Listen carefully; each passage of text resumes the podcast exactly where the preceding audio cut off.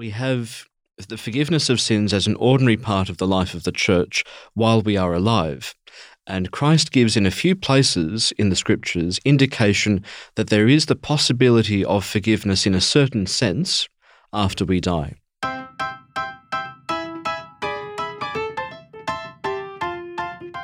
Welcome to another episode of This Catholic Life. Conversations about life's ups and downs, big and small, how we deal with every situation imaginable, whatever life throws at us, but still manage to be sensible, practical, and joyful.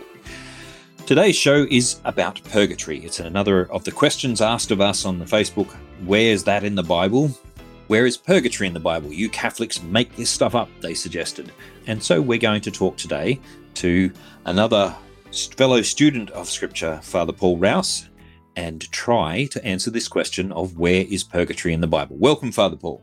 Thank you, Peter. Great to be with you again. Thank Indeed. You. The first thing to admit when we talk about purgatory is that a huge amount of the imagery and language that's out there is quite fanciful and a little bit over the top. So, starting with Dante's Divine Comedy, in which he has images of bishops being dunked upside down in buckets of poo or whatever that was. is that right? Just the deserving yeah, ones. well, that's, you know, that's a fair few, wouldn't you say? I, I can't make comment. I'm sitting in the holding centre, Peter. Yeah. Well, I mean, I'm sure Dante certainly thought that a few of them deserved it. He had certain ones being dunked, and the the point was is that purgatory mm. has this fanciful. He used a kind of an artistic impression of purgatory to try and get across some of the um, the truth of it, but his main purpose was to tell a very gripping tale. So that's another thing. But his imagery is stuck with us in many respects, and there's a good deal of the the private musings and the, and the the mystical visions of purgatory, which are quite vivid and lurid in the in their detail. But this isn't what we're talking about in terms of what the Bible says about purgatory, and the church's teaching on purgatory is limited to what we know absolutely from Revelation and the logical conclusions of Revelation. Mm. So, beginning with what it is, let's be clear about some, one thing for starters. We actually agree on the principle of purgatory with all of the Protestants I've ever met. Because if you ask someone, Are you perfect now? almost always they would say no, if they're honest. And then you say, Will you be perfect in heaven? And they, if they're Christians, would say yes. And then I say, Well, if you were to die now, what happens in between?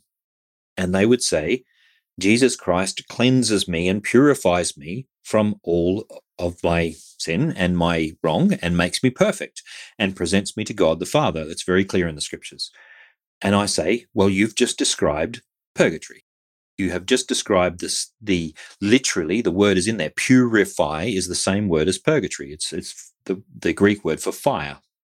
You are purified and that process or that that whatever that is whatever however it happens is what we mean by purgatory. The fact that we are, we are not quite ready to meet god uh, some of us when we die. And christ himself has promised us mercifully that even though we haven't yet been completely made perfect and spotless in this life he still hasn't given up on us. He still gives us his grace and takes us to his father after purifying us and making us presentable to the Father. Now, the arguments we have is about whether that process is instantaneous and we have no experience of it, or whether it's in some way drawn out or it has some time to it or something like that. Did I miss anything there, Father? well, uh, probably everything, at least as far as our, our experience of it goes. But as far as what, what the church can know, uh, about something which her members who wrote the Bible, for example, have yet to go through, yes, it, that you did quite well. Um, to be added to this, which, which, you've expounded quite well, is the, the possibility of forgiveness of sins after death. That in itself should be something that we keep clearly in mind. We have the forgiveness of sins as an ordinary part of the life of the church while we are alive. And Christ gives in a few places in the scriptures indication that there is the possibility of forgiveness in a certain sense after we die. So the point about purgatory is to deal with those those sins which can be forgiven after we are dead, but we can't rely on God's forgiveness, can't ever presume God's forgiveness, it's a gift. And also to deal with all of the, the damage that we've done for sin over the course of our lives. That, that's the other half of forgiveness. There's forgiveness of guilt and forgiveness of damage done. So we, we need to always keep in mind the, the fact of our immortal soul, which has an existence after we die. So God still acts on the human person in a different way after our body and soul have been separated in death. Uh, if if that's not kept in mind, then purgatory can't factor into people's uh, imaginations, and you get you know the Dantes and other people who want to you know draw devils with pitchforks having a go at us for a little while. The, the main thing is about whether there is a role for God in the, a human life after we have died. Yes. And we know that God, God has that because of the resurrection. But the other half of this, the complement to it, is God's work on us to heal us and make us fit for the place of His eternal beatitude. Now, one thing we we have seen the church's teaching is that they never insist on it being a time thing. Like it's not doctrinally been stated that there's a certain time in purgatory or something like that. We don't know. We simply don't know because once we're out of this earthly existence, we don't understand exactly how time you know affects us or uh, whether um, this is this is the case. You know, whether you know some people say hundred years in purgatory, it's simply impossible to make such a judgment. Right. But what we do know is that Christ, we don't, we're not abandoned to some tortures of the devil or something. It is the period of time when, or what the, the process by which Christ makes us ready for heaven. It's, it's this front doorstep of heaven. It, people in purgatory aren't going to hell people in purgatory know they have heaven to look forward to, and they know that God has mercifully not given up on them, even though they weren't perfect when they died. They hadn't been transformed by the Holy Spirit sufficiently to go straight to heaven, like saints have. But they, they, God has not given up on them, and Jesus is working on them. Now, the pain of purgatory is that that, that longing for their reunif- you know, reunification with the blessed beatific vision. They want to be in heaven, Mm. and they are sad that there are things to work on, obviously. And the pain of being purified by fire, literally pur, pur the Greek word for fire, is the purging away. Now, St. Paul talks about this in, um, I think, in Corinthians when he talks about the the purging of now what is it? First Corinthians three, uh, where where the the bad stuff about our life is being burned away like dross in, and leaving precious metal. Exactly. It, Paul's even stronger on that point. He says that it will be revealed by fire. So, yes. that as as it were, the purging, at least in, in one Corinthians three, is is about that preparation for the forgiveness, for the um, remission that Christ does to the soul. Indeed. So. Uh, it, perhaps there's a two-step thing in purgatory if you want to take that on a close reading. But doesn't Christ Himself refer to throwing the, the chaff on the fire and and that the only thing left is the precious metals and gems at some stage? Where would that be, Peter? I'm, now I'm actually stumped. I can't, I can't remember the reference. he talks about well all your deeds being thrown on fire and and the stuff that we did for ourselves when pride or the, basically the wheat and the chaff, like the the the empty stuff gets burnt up and only that which is precious remains. Well, that, that could be wheat and chaff, but that, that to me at least sounds like a parable of, of final judgment, separating wheat from chaff, sheep from goats, Right. um, Dominic, Dominicans from the rest of the world. um, Go on. just oh, just a little bit of parochialism. Never mind me. I'll just go, go sit in my Dominican corner with Yeah, my don't start me on Dominican jokes. Yeah. Okay. yes, complete this sentence. How many Dominicans does it take to change a light bulb? Oh dear. Go ahead. I, I, I don't know. I'm hoping you remember the, the punchline. Oh. Yeah, No, I, I, we could probably delete that yeah. bit. it's something something about um, one and the rest of them to discuss um, angels on or pinheads or something like that. I don't know. Yes, yes, exactly. Yes. Right, back to it. I'm sorry. Um, so Christ certainly speaks about forgiveness in the age to come when he refers to the sin against the Holy Spirit. So he says that someone who sins against the Holy Spirit will not be forgiven either in this age or in the age to come. Now, it's an interesting distinction the Lord makes there between the places or times or ages when forgiveness of sins will happen.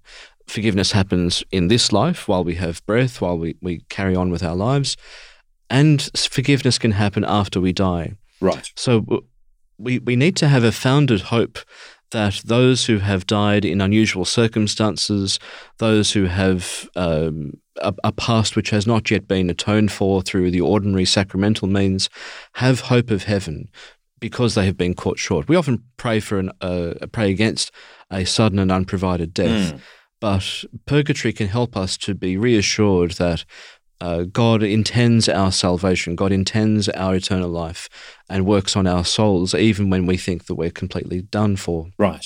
I mean, the idea of purification by fire is not a new one. We see it in Malachi 3 as well, where God talks about purifying fire, mm. like precious metals being purified. We also see it in the Psalms going through fire and water in Psalm 66. So there's, there's a fair bit of um, referencing. St. Peter uses it in 1 Peter 1 um, 7, I think, uh, where he's referring to testing of gold, refining gold. Yes, there's also the prophet who receives the burning hot coal on his lips. Isaiah, Isaiah pre- 6, yes. Isaiah, exactly. So he, he is prepared for the delivery of the prophecy of the word by having his lips purged, which, you know, which had been put to bad purposes before that point. Indeed. Uh, the, the purge, purging is preparatory. It's not just about, shall we say, penance, strictly speaking. We talk about purges these days, Father. I mean, and now it's become a secular use of the word purge, usually in terms of right. diet or something like that. I'm purging. And so they, they have a very pure diet and it ends up flushing all toxins and things out of their body. And it brings them into a state of, you know, greater health. So, in some senses, there, there's a there's still that sense there. Yes, exactly. Um, to get, to get rid of the things that that really would keep us out of our proper state. Um, we do speak of purging, I'm afraid, when it comes to say redundancies or restructurings in in employment. Um, that that too, perhaps in one view of it, is all about making the company do what it's supposed to be doing. Indeed, you know, core business and so Unfortunately, forth. it's not so great for those people being burned. No, um, no, purgatory's not comfortable. no, and this this is it. I mean, the whole the, the, difference from my point of view, certainly from the Brethren slash Lutheran uh, point of view, different to Catholics, is forensic justification. So, uh, uh-huh, Catholics see indeed. see our our sanctification as something that happens as a process. When I uh, receive Christ in baptism, when I receive Christ in terms of my intention to be um, in Christ's kingdom, I don't instantly become a great person. I don't instantly become a pure person. I still struggle with all the things I struggled with. And n- now the difference is I have God's grace in that struggle. And we believe that when we work with the Holy Spirit, when we cooperate with grace, that this grace uh, transforms us into into greater and greater uh, image of the Son of God. And unfortunately, some of us uh, will not have reached that perfection by the time we die. We won't have allowed the Holy Spirit to tro- totally transform us by that stage. But God has simply said, I'm not giving up on you. If you are within my grace, in the state of grace, I am not giving up on you. I'm going to continue to work on you and bring you to my Father as I always wanted to do. Mm. And the only way to avoid this is to not want it to, to, to, to, deliberately speak against it. Indeed. And, and to return to your good point about forensic justification there, I mean, most Catholics wouldn't, uh, would look at you strangely and wonder if that was an ingredient in, in a shampoo or something. um, it, it is so wrong because it, it merely says that all that God does is pronounce a word over us, like a sentence. Yes. Uh, you are now justified. You are now in relationship with me. But yes. the, the life of grace we know from our own experience has contours. It has moments of great growth, which we can't attribute to ourselves and our own efforts. So the, these things come to us because God is working in our life. So the, the working of grace in our life means that forensic justification, that mere pronouncement over us that we have uh, been made justified, uh, is is not an adequate account. We need more than that in order to account for everything that's going on for ourselves. So that that renewal also happens in purgatory.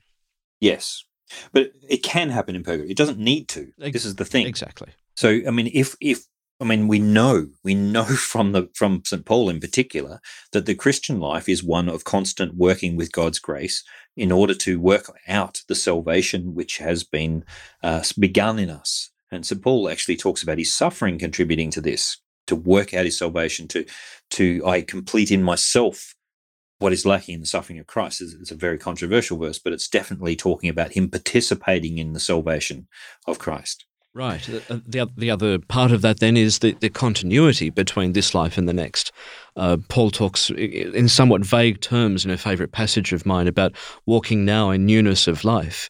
Well, it, it, has that lovely sense of the resurrection about it, newness of life, but he's actually talking about the present day and age, post baptism. Yeah. Uh, so, so whatever we're doing here has an effect in the life to come, and we, would be fooling ourselves if we think that there's that we can't change things for ourselves about our future destiny. So, I have a friend who was a, a Protestant and became a Catholic because he studied social work and he worked as a social worker. Now, that's not a story you hear every day, indeed, but he he worked as a social worker, and he said, "I can't." reconcile the idea that God instantly changes someone and that's the only change that ever happens. Right. That there's no future change in their life, a changed life. He says it doesn't work because I'm looking at people's lives and seeing grace work. It clearly has to be a process. God doesn't just take over our free will. God doesn't just dominate us and change us into a completely different person. Right. When we're infused with God's grace, when we respond to God's grace, it happens as a process in us. It yes. happens in time and space. Now, that means that we need to cooperate with it. As Augustine again said, um, the God who made us without us will not save us without us. Mm. In other words, he won't work against our will. He won't force you to heaven. But what he will do is give you his grace, and we, over time, cooperate with that grace. And it's a gradual, sometimes painful, long process of transforming ourselves uh, from a selfish being into one that loves God and loves neighbor uh, in the fullest possible way. Saints are not people who were perfect. They were people who allowed God's grace to work its way in their life to the point where they don't need any more purification when they die. Mm. And and this this is something we should all aspire to that we allow God's Holy Spirit to work that grace in us so that we are like Christ. And so by the time we die, we immediately are with God in the beatific vision. Um, mercifully, even those of us who are flawed and and and have held back that part of us that has not yet been, or perhaps we were our life was cut short, God has said, I'm not giving up on you. That's what purgatory is about. It's look, and when it's told in its proper sense, it's always a merciful and good news doctrine. Right. It's distinctly hopeful, designed to reinforce our hope that no matter yeah. how terrible we have been, that we we still could have our chance to wipe our feet on the, the doormat of heaven, purgatory. Yeah, and I'm always a little bit suspicious about portrayals of purgatory that make it fearful or threatening mm. or watch out or you must do this or you're going to what get get all this stuff. Now, of course, we want to allow God's grace to work in us as much as possible, but but fear, whenever the scriptures are put to us in a fearful sort of horrific way, like like people who interpret the book of Revelations in this way, as if it's something to be scared of, to watch out for this sign or that sign of the end of the world. Well, how can it touch us? Uh, as Catholics, we only ever, we've never talked about the end of the world. We've talked about the four last things. We've talked about the fact that whether the entire world ends tomorrow in a big explosion or whether I happen to have a, a soft heart attack in my bed, the re- end result is the same. I face God and I'm purified or judged. You know, there's a whole, that's it it doesn't matter how it happens here in this life. What matters is the the the effect at the end. Yes, I, I, Uh, getting back to an earlier point that you were making just then, the the imagination of the church or her artists and writers is hugely important here because we know so little concretely about purgatory. We know things about it, but we don't know it from our own experience just yet. Though I can assure you we'll all get it. Um, at least if, we, if, that's what if we're going to heaven, that is. Um, yes. So the imagination is massively important. So you get Dante, for example, who explores different ways of presenting purgatory, but another one of them, which doesn't hurt so much, is that he presents it like a school, in which someone right. who who has um, lived with lust all their life finally learns how to kiss in a reverent way. Uh, right. Cardinal Newman, St. John Henry Newman, refers to purgatory or writes up purgatory as like a, meeting Christ face to face, and that God, who is a consuming fire, Christ, who is a consuming fire, burns away the things that can't withstand his presence. Uh, yes. Uh, so, so there are there are ways in which we can imagine purgatory which don't require the the uh, uh, doorstep of The hell nastiness. approach. Exactly, exactly. it's not hell. That's a very important thing to say. It's not even a mini hell. It Right. the, the the longing that will be there will be a longing for the end, a longing for uh, beatification, for the for the full beatific vision with Christ, and for the resurrection. The longing we have is about the result that we know is coming. It's a front doorstep to heaven, and we are rejoicing that we're already on our way. Right. Um, and it's a merciful thing. This is the point. uh, Very much a merciful thing. I'm glad about this doctrine. I remember when I first understood it coming into the Catholic Church. I'm so glad because I don't want to take half the rubbish I'm carrying now to heaven, to live with forever. There's, there's flaws that I could not stand. I can't stand about myself now. I need these things to be purified. Please God, they're purified very soon by the Holy Spirit's action in my life. Please God, I let Him. But I'm so grateful that even though if my feeble efforts are not enough, um, or if I deny God's grace in this life, He still going to take me on and, and purify me for eternity. Yes. To, to add to that, then, that there'd be also a whole host of hidden faults that we can't see with our own human eyes. You know, we we can't Yes. quite grasp the damage that we have done to other people's lives, or things that we have forgotten, things that we, we can't be sure of. You know, where there's been doubt and we've been wrong in our in our preference for ourselves. Yes. Uh, purgatory is the place where, where true justice and true love, therefore, are found. Uh, we, Yes. we, we face up to everything in our past life, but that also means taking our proper place in the forecourt of heaven, place of justice and love.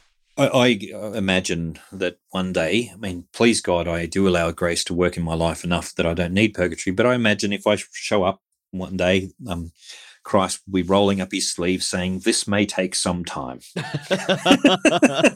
yes, yes.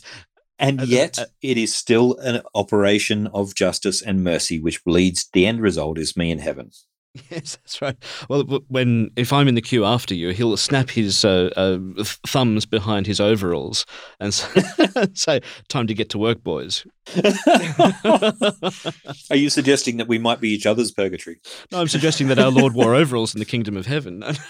yes. Uh, I console myself, if I can get a little bit trivial now, I console myself with all the meetings that I have to deal with. Um, That Yes. I'm, e- each one of them is a lot of um, purgation, a lot of purification of me. I, I have said many times before, uh, heaven is a cancelled meeting. Uh, you, you think you're going to purgatory, but God says, just come straight through. You think, oh, thank God there's no meeting to be had. Indeed, indeed. Yes. Anyway, uh, any unpleasant experience we have, um, Christians have often used this phrase to offer it up. Now, in many cases, what we're doing there is we're we're joining our sufferings, small as they are, to the sufferings of Christ, Yes. and we're we're asking that suffering to purify us, or perhaps to as a benefit to others uh, when we offer it up. Um, so, I've just come out of some particularly horrific dental appointments, and uh, I was attempting through that to ask God to use that suffering to to purify me, to focus me on those things where I need uh, changing, and also for the benefit of others who are also suffering. Right. There, there are a whole host of things that speak loudly to God. So our, our prayers certainly do, because Christ prays in and through us. But also, you, you'll remember from the Old Testament, there's times when mere blood cries out to heaven. Uh, so too suffering, right? So God, who see, sees all things, can see the intentions of our hearts before we've even formulated them in words. So offering things up, offering a point of suffering up, makes even, uh, dare I say, physical experience uh, and perhaps mental experience, however traumatic, of value to him. In fact, suffering speaks louder than fancy words in, in every case. Um, the Psalms make this very clear. So if you're listening to this and you suffer and, and you find it hard to put words to your suffering, or you, you find it hard to put words because you don't believe God is listening to your suffering, uh, that you think perhaps that God has done this to you, the Psalms take, um, they put in words what many of our hearts are saying that God listens to this suffering, that He, in fact, is with you in the suffering. He's the most strong voice he heard, heard hears, as Father Paul said, is the voice of pain, of suffering. And if you are oppressed or if you're suffering, speak. And maybe your speech, as in Paul says in Galatians, will be through groanings which cannot be put into words, but speak. And God's ears are open to you. God listens to your suffering and can can in fact um, bring about uh, some good, but mostly to listen to your suffering and join it to his own suffering, and therefore make it salv- salvific, um, transformative in that sense. Mm, beautifully said. That's probably a place to wrap it up for this week's podcast. Uh, if today's discussion got you thinking or you have more questions, let us know on Twitter, Instagram, Facebook, or Discord. We do love all the feedback we get, even those people who occasionally just uh, haven't listened to the podcast and have a go. It gives us an idea for our next podcast. So if you've got some questions, we're going to continue to look at different Catholic doctrines. We'd love to hear your um, your ideas for the, the podcast. Keep them coming. Write us a review on iTunes Remember, this is a uniquely Australian Catholic podcast, and we think that's worth getting behind. We'll be back next week, but that's all for now. Thank you for listening to This Catholic Life.